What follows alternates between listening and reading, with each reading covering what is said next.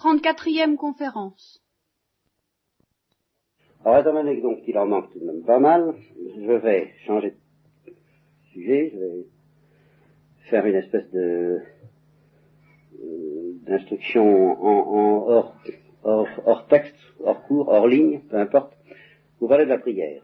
Ça ne serait pas une mauvaise chose parce que il suffit tout de même pas que vous écoutiez ce que je raconte. Il faudrait que de temps en temps, vous fassiez quelque chose. Euh, premièrement, en un sens, il n'y a aucune résolution pratique, comme on dit, dans l'Évangile, autre que celle-là. Évidemment, il y en a. Le Christ dit à cette heure de choses qui semblent très exigeantes, du genre euh, euh, si quelqu'un ne se renonce pas, il ne peut pas être mon disciple, euh, vous ne pouvez pas aimer Dieu et l'argent, enfin, ce genre de trucs du genre. N'empêche que le seul conseil pratique, qui soit praticable justement, qui soit accessible à tout le monde, ce que je vais vous expliquer tout à l'heure, c'est de prier. Et euh, c'est celui qui résume tout. Même quand je prêche à des contemplatives, et qu'elles me demandent des résolutions pratiques, ou qu'elles me soumettent des problèmes quelquefois difficiles, dont elles se demandent comment est-ce qu'elles vont pouvoir sortir, qu'est-ce qu'il faut que je fasse, euh, mon père, dans tel ou tel cas, dès que c'est un problème sérieux, et difficile en effet, je n'ai qu'une seule résolution pratique à leur offrir, c'est de supplier que Dieu les en sorte. Si on a des difficultés dans le domaine de la charité, dans un domaine quelconque, et même dans le domaine de la foi, eh bien, je n'ai vraiment pas d'autre résolution pratique à offrir que de supplier Dieu de nous en sortir. Donc, d'une part, même les gens, je dirais, les plus calés au point de vue spirituel, si on peut parler de gens calés au point de vue de l'Évangile, ou au point de vue spirituel, enfin des spécialistes de la charité, que ce soit des contemplatifs ou des actifs, quand ils sont devant une impasse, quand ils sont devant quelque chose que les moyens humains justement ne permettent pas de surmonter, ils n'ont qu'une solution, c'est de prier. C'est-à-dire de prier, c'est pas difficile, il n'y a pas, la définition est très simple, ça veut dire supplier.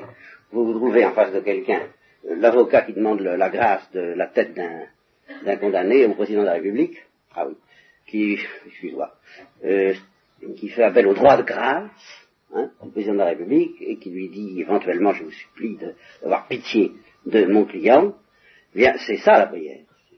Ça, ça n'est vraiment pas sorcier, ça consiste à reconnaître, ou à sentir, ou à éprouver qu'on ne peut pas s'en sortir soi-même, et à espérer qu'il y a quelqu'un, et comme je vais vous dire, il n'est même pas nécessaire d'en être sûr, mais enfin, à espérer qu'il y a quelqu'un qui puisse nous en tirer. Alors, à partir de là, bon, on prend cette attitude qui consiste à appeler au secours. Vous voyez la notion toute bête, toute simple, appeler au secours. Quelqu'un qui est sur une île déserte, qui fait des, des appels avec un miroir, comme dans Tintin et Milou, je crois, n'est-ce pas, pour euh, des signaux de détresse. Bon, c'est ça, des signaux de détresse. Euh, que de quelque manière qu'on exprime ce signal de détresse, que ce soit en morse, que ce soit en criant au secours parce qu'on est, on est, on crie au feu ou au voleur, euh, ou à l'assassin, ou au secours, quoi, tout bêtement, ben c'est une prière. Et puis la prière, c'est ça, c'est pas plus compliqué que ça, avec simplement cette nuance, cette qu'on suppose, on pressent, on espère, on n'est pas obligé d'être sûr que, euh, au-delà des hommes, il peut y avoir quelqu'un d'autre, d'invisible, qui nous entend et qui nous tirera d'affaire. Alors, ce qui peut paraître étrange, c'est quelque chose d'aussi simple, aussi élémentaire, puisse être en fin de compte la seule arme dont disposent même des contemplatives très euh, chevronnés ou des contemplatifs pour se tirer d'affaire et passer pour un comme ça. Par contre, euh, n'importe qui peut prier. Alors ça, je voudrais insister là-dessus. Le Christ dit, il faut toujours prier et ne jamais s'en lasser. Bon. Alors vous pourriez faire deux objections. Premièrement, tout le monde ne peut pas. Et deuxièmement, euh, ça suffit pas. Eh bien, je commence par répondre tout de suite à « ça suffit pas », si ça suffit, parce que on ne peut tout de même pas euh, demander à s'en sortir, demander à faire mieux, demander à être euh, un, un peu un meilleur chrétien sans mener un minimum de, de vie correcte. Vous voyez, je ne pense pas que quelqu'un qui s'enfonce systématiquement dans la turpitude ou dans l'appétit du lucre ou dans l'ambition puisse prier. Ah, ça, non, ça c'est pas possible. Là, je suis tout à fait d'accord. Mais quelqu'un qui est de bonne volonté, qui essaie de faire de son mieux, peut prier, et en un sens, euh, je vous répète, ça suffit. Parce que justement, s'il se met à prier, il ne peut pas éviter de faire tout de même quelques efforts dans le sens d'une amélioration. Alors, je vais d'abord vous expliquer à la fois qu'il n'y a rien de plus facile et qu'il n'y a rien de plus difficile que de prier. Et euh, ce que je vise, ça n'est pas des prières qui soient des prouesses. Je ne vise pas deux ou trois heures de prière, comme certains de vos parents font des adorations nocturnes, et même quelques-uns d'entre vous, de deux ou trois heures, quelquefois, euh, la nuit, euh, une fois par mois. Je ne vise pas ce genre de, d'apparente, de prouesse apparente, qui en fait n'est pas une prouesse, je ne vise pas ça. Je ne dis pas il est, pas, il est difficile ou pas, ou, ou, pas, ou pas difficile, il est facile ou pas facile de prier longtemps. Je parle simplement d'un seul cri de prière, un seul, qui dure une seconde. Du genre, mon Dieu, il est pitié de moi, quelque chose comme ça. Eh bien, je dis que ce simple cri d'une seconde est à la fois ce qu'il y a de plus facile et de plus difficile. C'est ce qu'il y a de plus facile en ce sens qu'il n'est pas nécessaire, il n'est même pas nécessaire d'avoir la foi, ni de croire à l'existence de Dieu pour pousser un tel cri. Il suffit de sentir l'envie d'en sortir, et de se poser sincèrement la question, y a-t-il quelque chose? Y a-t-il quelqu'un? Suis-je tout seul ou sommes-nous tout seuls sur cette barque et sur cette galère qui va, semble-t-il, s'il n'y a personne de l'autre côté, retourner au néant? Il suffit de se poser la question avec une certaine intensité, avec une certaine inquiétude, pour être capable de prier. Vous connaissez peut-être la prière de Charles de Foucauld bien avant sa conversion, où justement, il commençait à se poser la question, ce moment-là, il n'avait pas la foi du tout, ni la foi chrétienne, ni même la foi en l'existence de Dieu. Eh bien, sa prière, moi je vois vraiment pas, qui pourrait ne pas la dire, mon Dieu, si vous existez, évidemment, si vous existez, apprenez-moi à vous connaître. Bon, c'est une prière comme une autre. On peut tout aussi bien dire, mon Dieu, si vous existez, ou si tu existes, puisque nous sommes devenus plus familiers, ça m'est égal, euh, ayez pitié de moi, ou ayez pitié de moi, ou tirez-moi de là, à condition qu'il ne s'agisse pas simplement de vous tirer d'une version latine difficile, mais de quelque chose de plus profond, de plus grave, de plus définitif par rapport à votre vie. Hein. Euh, une souffrance quelconque, une inquiétude quelconque, une, même une joie très importante dont vous sentez qu'il ne faut pas la rater, ça peut arriver aussi, eh bien, euh, vous pouvez toujours dire, mon Dieu, si vous existez, c'est le moment de le montrer, quoi. Hein. Le moment de faire quelque chose, ça, voilà, euh, ça serait pas mal que euh, vous vous manifestiez. Bon. Donc, en principe, n'importe qui peut faire ça. C'est pas difficile. Puisqu'il n'y a pas besoin d'avoir de, des convictions, il suffit d'avoir des interrogations. Un minimum d'interrogations. Bon. Et maintenant, je vais essayer de vous montrer, par un exemple, par une histoire concrète, une histoire vraie. Alors celle-là, je peux vous la garantir. Je garantis pas toujours le caractère historique de mes histoires, mais celle-là, je le garantis parce que j'ai un témoin de première main. Une histoire qui va vous montrer que ça peut être ce qu'il y a de plus difficile. C'est une histoire qui est arrivée à maman, au temps où elle vivait. Elle était visiteuse d'hygiène sociale. Elle travaillait dans un dispensaire à Argenteuil. Ça se passait en mille neuf cent quarante-quatre, c'est ça. Et euh, c'était le temps où les Américains et les Anglais bombardaient, bombardaient assez consciencieusement la région parisienne, entre autres, au, un peu à la veille du débarquement. Ou même le débarquement avait commencé, peu importe. En tout cas, il y avait des bombardements assez fréquents sur Paris.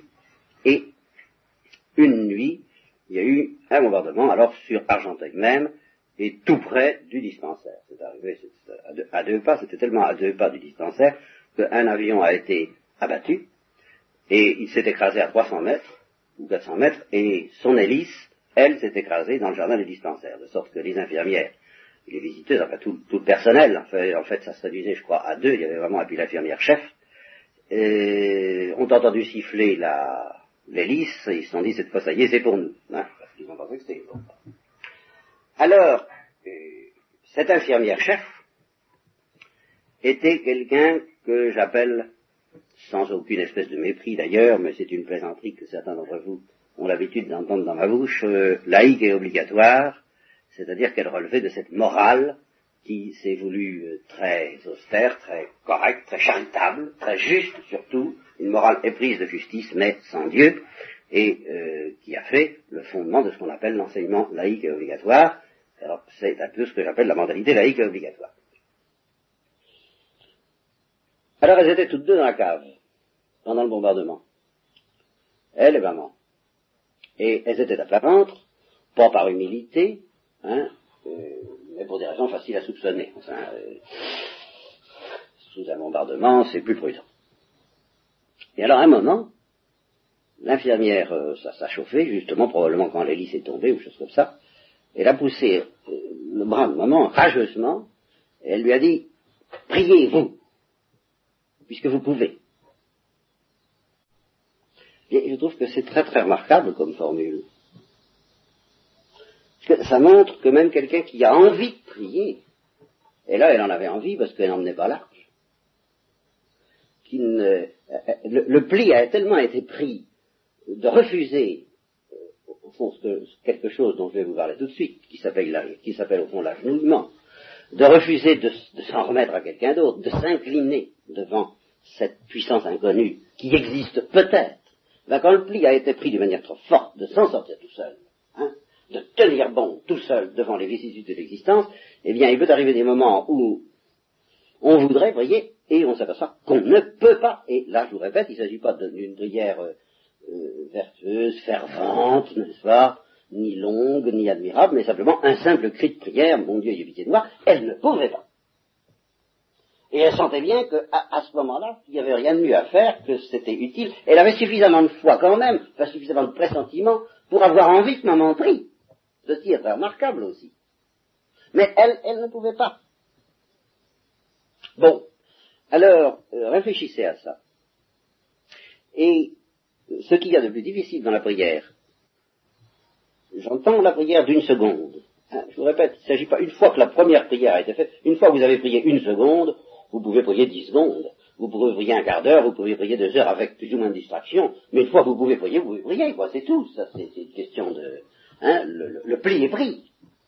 Mais tant que ça n'a jamais été fait, ou quand c'est, quand c'est resté des années sans être fait, parce que, à un moment donné, on n'a plus voulu le faire, ou on n'a jamais voulu le faire, on n'a jamais appris à le faire, Seigneur, apprends-nous à prier, comme disaient les apôtres, parce qu'ils sentent bien qu'il y a, il y a quelque chose à apprendre, parce qu'il y a une attitude à prendre, et cette attitude, ben, si on n'en a pas l'habitude, effectivement, on, on ne sait pas l'apprendre.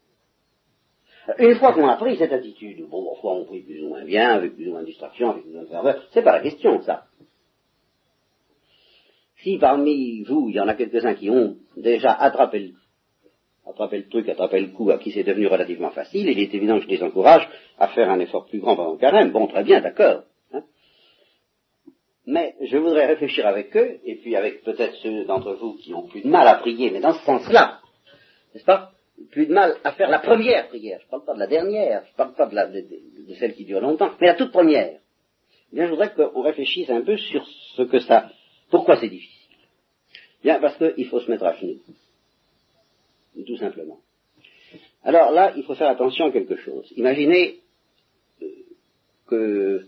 vous alliez à la synagogue, ça pourrait peut-être m'arriver un jour, ça m'est arrivé d'ailleurs en fait, je suis allé dans les synagogues de Jérusalem, bon, alors j'avais pas du tout envie de me distinguer, je faisais comme tout le monde, on faisait d'ailleurs pas grand-chose, c'est extrêmement libre la prière dans les synagogues, mais enfin on serait mis à, on serait prosterné comme les musulmans sur le tapis, je me serais prosterné comme les musulmans sur le tapis, mais ça m'aurait pas gêné du tout, ça ne voulait rien dire, ça ne voulait pas dire que j'entrais forcément dans les sentiments exprimés par ces juifs, ou si j'avais été chez les musulmans, par les musulmans.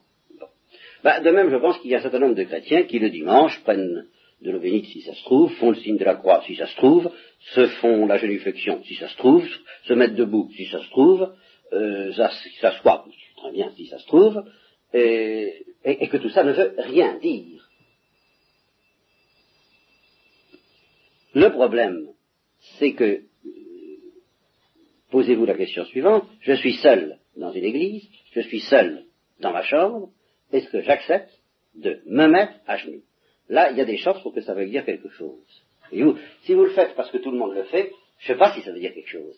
Mais si vous le faites quand vous êtes seul, ben, c'est déjà une prière. Et c'est la toute première prière, c'est celle que je vous suggère. Si vous n'en faites pas beaucoup, et si vous, vous, vous, vous pourriez me dire mes prières du matin et du soir, je ne prie pas, je ne sais pas trop prier, ben j'aimerais mieux qu'au lieu de réciter n'importe quelle formule, rien si vous voulez. mais que de temps en temps, le matin ou le soir, ou quand vous voulez, ou à la brune, ou à l'aurore, ou, ou, ou en pleine lune, ou en plein midi, ça m'est égal, mais de temps en temps, quand vous êtes seul, sans rien dire, si vous voulez, vous vous mettez à genoux. Lentement, pas lentement, enfin, sérieusement. Eh bien, vous verrez. Ah, c'est tout. Si vous savez faire ça, vous savez déjà prier. Si vous sentez que quelque chose en vous n'a pas envie de le faire, ben vous savez, c'est pas la peine de vous amuser à, à, à marmonner beaucoup de prières. Il y a des chances pour que ce qui ne marche pas, c'est que vous n'avez pas envie d'être à genoux. Alors là, dans ce cas, c'est le premier. Dans ce cas, je vous donnerai une bonne prière. Demandez la grâce d'être à genoux. Demandez, dites, mon Dieu, si vous existez, apprenez-moi à être à genoux. Apprenez-moi à accepter d'être à genoux. Apprenez-moi, s'il le faut, même à aimer d'être à genoux. Mais qu'est-ce que ça veut dire être à genoux? Est-ce que ça veut dire simplement matériellement se mettre à genoux? Non, ça a une signification métaphysique, si vous voulez. Et cette signification métaphysique, je l'ai découverte un jour dans un romancier anglais qui n'a plus beaucoup de succès aujourd'hui, qui, mais dont vous connaissez peut-être le nom, certains d'entre vous, euh, Morgan, Charles Morgan, dans un roman qui s'appelle Fontaine, et où les personnages discutent métaphysique pas mal. C'est un romancier un peu platonicien dans, comme, comme, comme esprit. On l'a défini euh, la spiritualité de Platon un peu noyée dans les brumes de la Tamise, parce que c'est un anglais. Et deux interlocuteurs discutent, et l'un euh, sur le sens de la vie. Quel est le sens de la vie? Et l'un dit, au fond, la mort est la solution. La mort est la solution, non pas parce que, comme on dit bêtement, elle met fin à tout, non, pas du tout pour ça. Mais parce que, dit-il, la mort apprend à l'homme qu'il est à la seconde place. Radicalement à la deuxième place. Quelqu'un qui meurt n'est pas à la première place. Ça c'est évident quand même, hein. Dans notre siècle existentialiste et concret, ça devrait quand même pas être trop difficile à comprendre. Quelqu'un qui meurt n'est pas à la première place. Vous me direz, mais y a-t-il une première place? J'en sais rien, d'autres questions. Enfin, en tout cas, nous, nous n'y sommes pas. Vous voyez, c'est, c'est tout. Et justement, il ajoute, même s'il ne sait pas, ce qui se trouve à la première. Et j'ajouterai moi pour ma part, même s'il n'est pas sûr qu'il y ait une première place. Quoique ça me paraît difficile, si on est dans la seconde place, qu'il n'y ait pas une première, n'est-ce pas? Selon l'histoire de la première messe et de la seconde, que je vous ai peut-être déjà racontée ici, du curé qui disait, euh, demain il n'y aura pas de première messe, on commencera tout de suite par la seconde. Ben, évidemment, ça ne marche pas, parce que pour que ce soit la seconde, il faut bien qu'il y en ait une première. Alors, je préfère la formule du romancier, et m'en tenir là, n'est-ce pas, la mort, si on accepte de la regarder un tout petit peu en face, mais c'est pas facile, parce que comme dit La Rochefoucauld, je crois, il y a deux choses qu'on ne peut pas regarder en face, c'est le soleil et la mort, eh bien, euh, la mort apprend à l'homme qu'il n'est pas à la première place, mais qu'il est à la seconde. Or, apprendre qu'on est à la deuxième place, mais l'apprendre pas sur le papier, mais comme on dira, existentiellement, aujourd'hui, dans sa chair, eh bien ça veut dire se mettre à genoux. Pas compliqué. Ça veut dire, l'agenouillement, c'est l'attitude que prend l'homme en face de la première place. Est-ce qu'il y a quelqu'un à la première place? Est-ce qu'il n'y a pas quelqu'un? Ça, on peut se le demander. Qu'est-ce que c'est que cet absolu, inconnu, en face duquel l'homme n'est qu'à la seconde place? On peut se poser des tas de questions. Mais on sait déjà, du simple fait qu'on se pose ces questions, que c'est la première place et que l'homme, lui, est à la seconde. Et bien, proclamer cette vérité dans sa chair, dans son corps, c'est s'agenouiller. Et s'agenouiller, c'est proclamer qu'on est dans la deuxième place. Et c'est s'agenouiller devant ce qui est à la première place. Ce ou celui. Et évidemment, ça facilitera la prière que d'accepter de penser que si dans le monde qui nous entoure, nous considérons que ce qu'il y a de plus sacré, et ça, j'en fais appel pour ça aux journalistes de gauche. Car les journalistes de gauche, s'il y a une chose qu'ils ont à la bouche en permanence, c'est le respect de la personne humaine.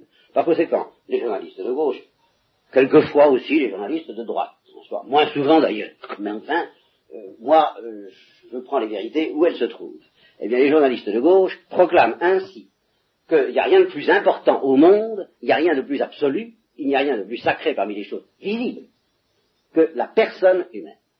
Or, si nous découvrons, à la suite de ce que je viens de vous dire, que la personne humaine est à la deuxième place, on peut supposer que ce qui est à la première a au moins toutes les qualités d'une personne. Par conséquent, on peut supposer que c'est quelqu'un. N'est-ce pas? Un caillou, ça nous paraît tout de même moins respectable qu'un animal, et un animal nous paraît moins respectable qu'un homme. Donc, on peut prêter à ce qui est à la première place au moins toutes les qualités qui font le prix d'un homme, c'est-à-dire la pensée, et la capacité d'aimer. Alors, ça suffit, il me semble, pour prier. Et je dirais, prier à froid. Je, je ne refuse pas que vous priez avec votre sensibilité. Si votre sensibilité vous dit « Ah, ah, ah, comme Dieu est bon bah, », allez-y, moi, ça, alors moi je ne demande pas mieux. Si vous êtes touché par le spectacle du Christ en croix, je m'en réjouirai. Et si vous, vous êtes fasciné par le spectacle du Christ ressuscité, je m'en réjouirai aussi. Enfin, si tout ça ne vous dit rien, il vous reste la possibilité de vous mettre à genoux à froid.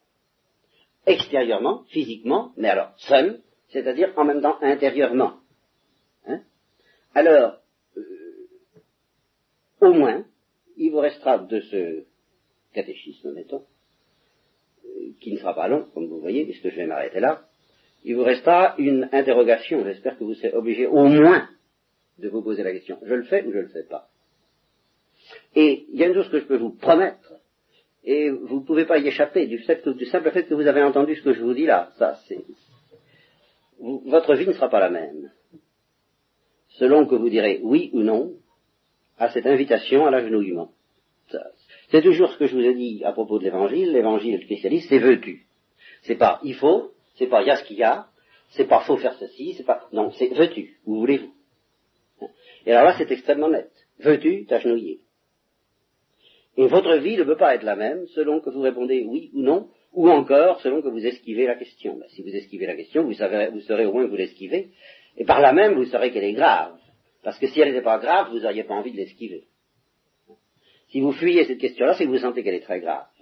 Et que quelqu'un qui refuse de s'agenouiller, sa vie va être complètement commandée par ce refus. Et si quelqu'un accepte de s'agenouiller, sa vie va être complètement commandée par cette acceptation. Il faut se décider, un jour ou l'autre. Et si vous vous sentez incapable de vous décider, eh bien, il vous reste tout simplement la possibilité de demander à Dieu, s'il existe, de vous décider lui-même, ce qui est déjà tout de même vous orienter vers l'agenouillement. Vous voyez? Alors, euh, réfléchissez à ça. Réfléchissez-y, je vous le répète, à froid. Parce que ce sont de ces grandes décisions qu'il ne faut pas prendre sur un coup de tête ni sur un coup de cœur, à moins que justement ce coup de cœur ne vienne du Saint-Esprit. Mais je veux dire qu'il ne faut pas le faire sans lucidité. Même si on décide de donner notre raison au Christ et à l'Église et à Dieu parce qu'on pense qu'ils sont plus intelligents que nous, eh bien, euh, il faut le faire avec lucidité. Et alors, je vais même vous donner un conseil presque négatif, presque scandaleux. Je ne vous conseille pas de ne pas prier.